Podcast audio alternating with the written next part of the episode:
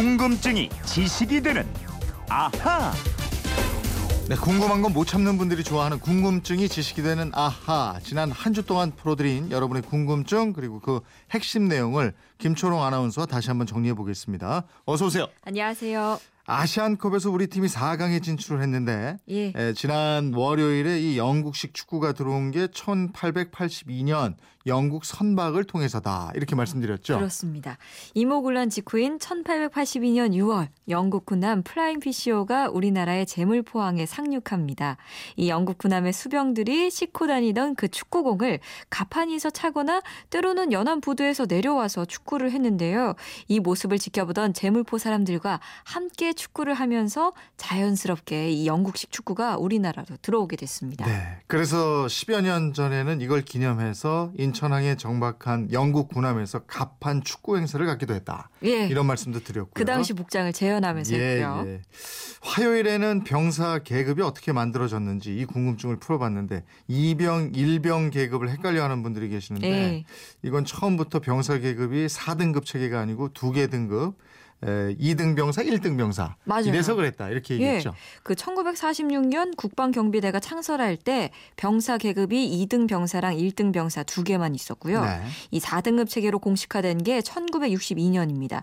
이때 병계급 중에서 상위 계급이라고 해서 짝대기 3개인 계급을 상등병이라고 불렀고요. 음. 짝대기가 4개는 병들 중에서 가장 우두머리에 속하는 계급이라서 우두머리 장자를 사용해서 병장이라고 부르게 됐습니다. 네. 이 방송 듣고 청취자 한 분 이요. 예. 군대에서도 알려주지 않는 걸 알려주시네요. 하셨어요. 예. 예. 자랑을 좀 하면 그런 이러, 그건 이렇습니다가 뭐 그런 프로그램. 그러니까요. 일단 보내만 보세요. 저희 사연 기다리고 있습니다. 예, 궁금한 거 있으면 언제든지 물어봐 주십시오. 예. 여러분이 궁금증을 던져 주셔야 저희가 그거를 풀어드리고 맞아요. 그게 이 프로그램을 유지하게 합니다. 저희도 함께 배우고 예, 예. 즐겁습니다.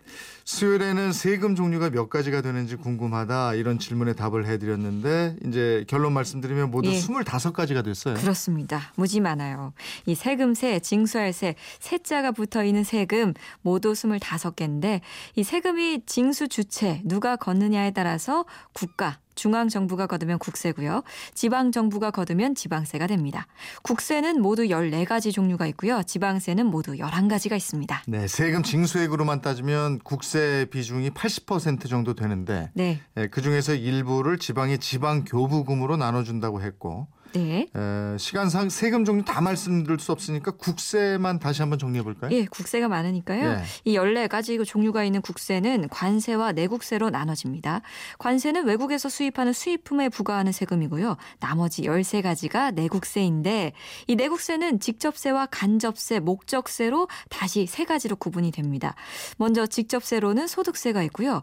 주식회사가 돈을 벌었을 때 내는 법인세, 또 고가의 부동산을 가진 사람에게 물리는 종합부동산세, 또 상속을 받았을 때 내는 상속세, 그리고 재산을 증여했을 때 내야 하는 증여세가 있습니다. 예, 간접세는 대표적인 게 부가가치세죠. 예. 거의 모든 상품하고 서비스에 맞아요. 10%의 세율로 붙이는 세금, 예. 간접세, 부가가치세. 또 그쵸? 부가가치세 말고도 개별 소비세도 있고 술에 부는 주세도 있고 인지세, 증권 거래세가 있고요. 그 다음에 목적세는 목적이 있는 세금인데 네. 교육세, 교통에너지 환경세, 농어촌 특별세가 포함됩니다. 네. 내친 김에 목요일에는 역사적으로 특이한 세금도 알아봤어요. 예. 로마 시대에는 오줌세가 있었다. 아니, 놀라웠어요. 정말 지독한 황제 베스파시아누스 황제 시절에 이 섬유업자들이 공중변소의 오줌을 수거해서 암모니아 성분을 이용해서 양털에 기름기를 빼는데 활용을 했는데 이 베스파시아누스 황제가 업자들한테 오줌세를 물린 거예요. 그 얼마나 지독했던지 이탈리아 가셔서 베스파시아노라고 말하면 공중 화장실 안내해 주실 겁니다. 네. 그리고 러시아도 특이했잖아요. 수염세라는 게 있었잖아요. 세상에 수염세 이 표트르 대제가 만든 세금인데요. 귀족들이 수염을 깎지 않자 그러면 뭐 기를 테면 길러라 세금을 내면 봐주겠다 이랬는데 수염세를 생기자마자 귀족들이 아주 순순하게 수염을 깎았다 이런 얘기도 드렸죠. 네. 금요일에는 꽁 대신 달기라는 속담이 왜 생겼는지 이 부분 알아봤는데. 예, 그렇습니다. 꽁구이가 맛이 아주 좋고 그래서 꽁구이나 조림, 전치수 같은 요리나 꽁고기와 함께 담근 김치도 있었고 예. 떡국이나 만두를 빚을 때도 이거 육순에서 썼다. 그렇습니다. 예. 하도 인기가 좋아서 유기전에서 생치전이라고 꿩고기를 파는 가게가 따로 있었는데요. 서민들은 쉽게 사 먹기가 어려웠으니까 이 꿩을 써야 하는 곳에 닭고기를 쓰는 경우가 많았습니다. 예. 떡국을 끓일 때도 꿩고기 맛보다는 못하지만 아주 비슷한 맛을 내는 닭고기로 국물을 내고 떡국을 끓였고요. 그래서 꿩 대신 닭이다 이런 말을 했지요. 네. 저도 꿩이다 이런 말 했는데 우리 작가님이 저한테 예. 아유 꿩보다는 봉황이지라고 어이구 예. 그렇게까지 저 정정하겠습니다. 봉황 김초롱입니다. 아니 그리고 각 지역에서 예. 올려주셨잖아요. 우리 지역이 꿩 요리는 최고입니다. 그러니까요. 예. 저는 사실 그렇게 곳곳 지역에서 꿩을 즐기는 지 몰랐습니다. 그러게요. 이게 예. 서울에서는 흔하게 맛볼 수 있는 건 아니었잖아요. 그러게요. 예. 제주도에서는 그 꿩엿이 또 있고 어 엿을 꿩 가지고 이렇게 샤브샤브해서 예. 먹는 거 제주에서 한번 먹어봤던 기억이 있습니다. 정말 다양하게 즐길 수가 있군요. 그래요, 그래요. 예, 왜 못 먹어봤는지 모르겠네. 예, 지금까지 주말판 궁금증이 지식이 되는 아하 김초롱 아나운서와 함께했습니다. 고맙습니다. 고맙습니다.